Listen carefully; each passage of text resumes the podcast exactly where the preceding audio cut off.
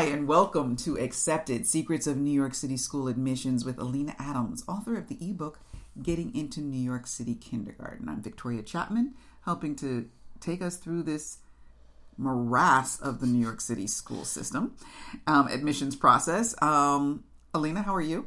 I'm good. Today I'm here to talk about the fact that most New York City parents are still in a holding pattern.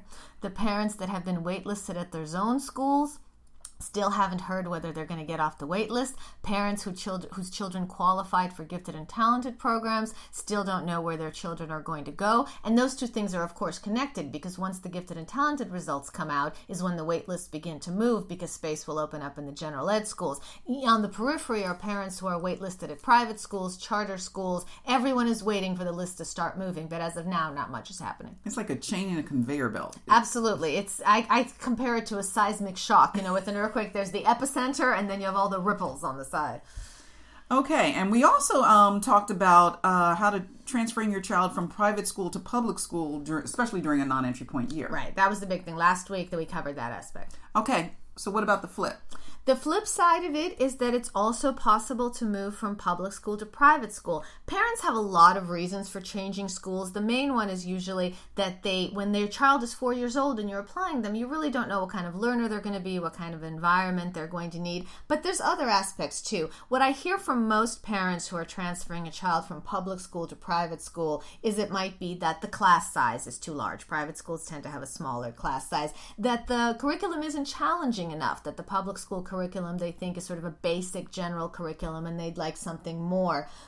I've heard parents, for instance, even from a school like Hunter, where everybody thinks it's the be all end all. I've had parents tell me that because it's a lab school and every teacher is kind of doing their own thing, they don't think the curriculum is particularly organized. So they'd like to move to a private school where maybe they can see where the curriculum is going or at least how it builds on itself, a spiraling curriculum. I've heard of issues of bullying. Not that you can't have bullying in private school, of course you can, but that's been another issue that some parents come up with. Um, I've also heard from a parent that the school urged them to have her child labeled special needs so that the child could get extra time on standardized tests and possibly get a higher score. She was very unhappy with that. So the reasons for transferring a child from one school to another are really as varied as children and families themselves.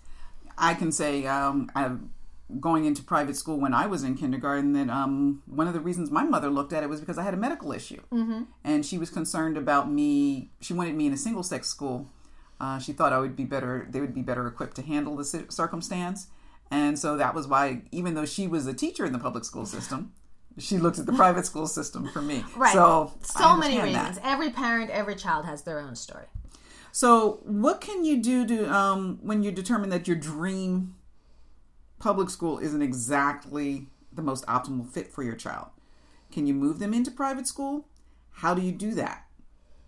Alina talked with someone who's going to let you in on how she managed to make that move when we come back.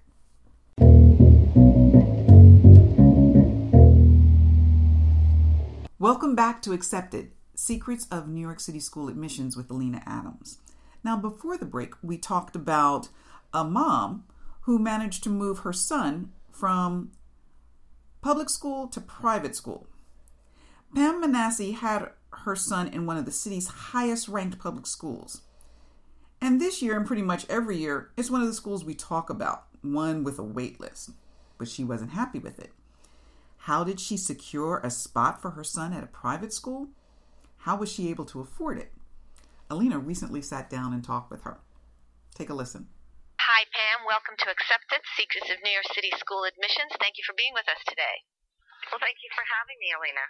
So let's talk about your situation. Your son started kindergarten at what's considered one of the top ranked, one of the best public schools in New York City. And he was there for how many grades? He was there from kindergarten to third. So when did you start feeling that maybe this wouldn't be the right fit for him? Well, it's started somewhat in second grade. Our kindergarten class was amazing. Our kindergarten teacher, our first grade teachers were amazing. And even though the class sizes were large, he was thriving and getting enough of attention and learning what he needed to learn. And second grade um, was a, a quick turnaround in that the class size um, not doubled, but we went from like 22 to 30 Mhm. with one teacher, and she particularly was overwhelmed.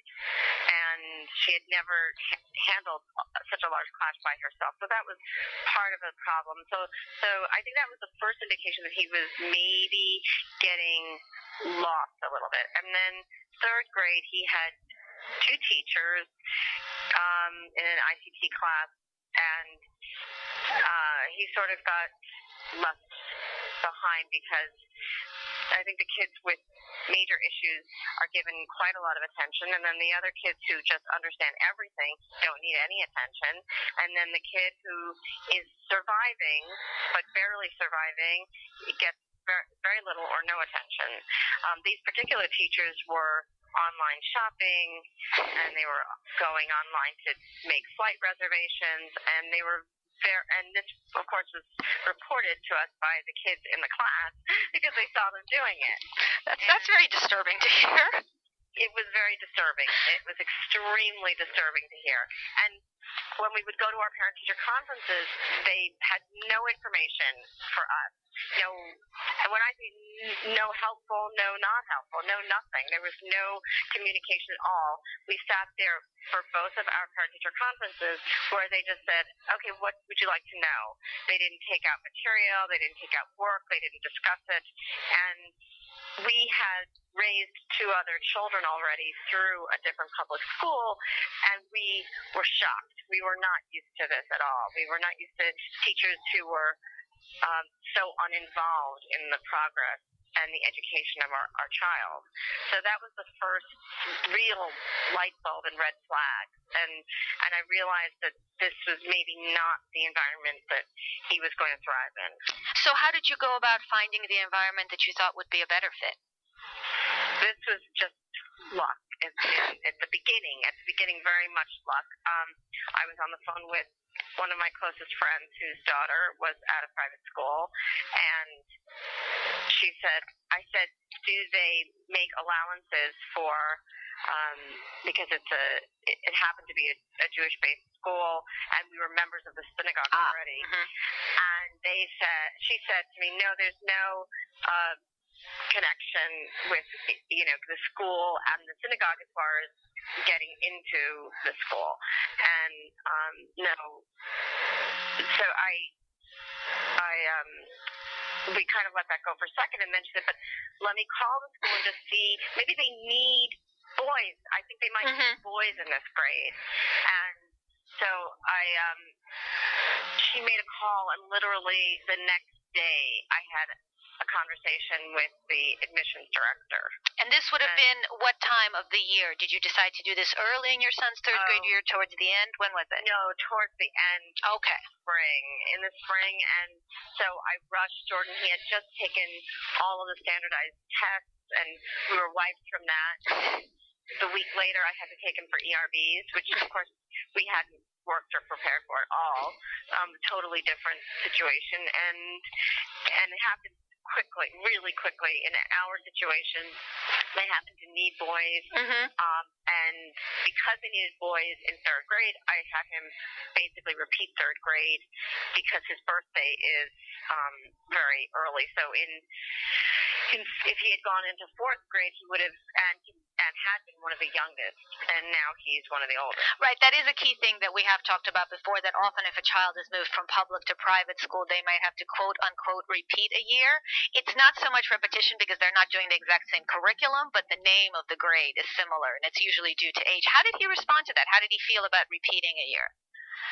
You know, he at first might have been a little apprehensive, but once he realized that he was not going to be with kids who were much younger Mhm. than he, Right. it was just the reverse. You know, he would, had been in class with kids who were that almost a year older than he was, and so I think he just really recognized that he had not had a good education. Like I think he understood that he had kind of missed out on that third grade year that was very crucial to his development. I think he he wanted to be able to experience that as well as we wanted to be able to experience that.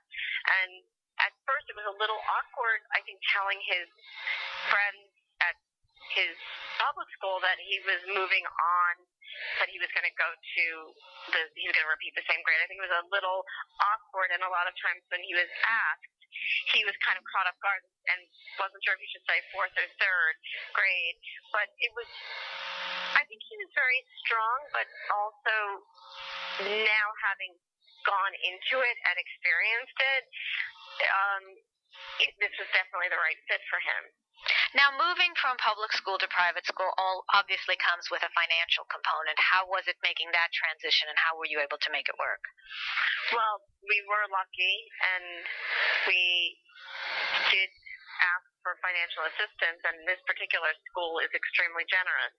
There are um, parents who can afford to pay, and then there are parents who can also afford to help, and then there's uh, so it's a, very positive thing for us to have been kind of transferred from one school to another and be able to have felt comfortable asking for scholarship and also receiving that scholarship happily. And you know, this is a school that they they want to give as much as they can to families in need who they really want to have as part of their community.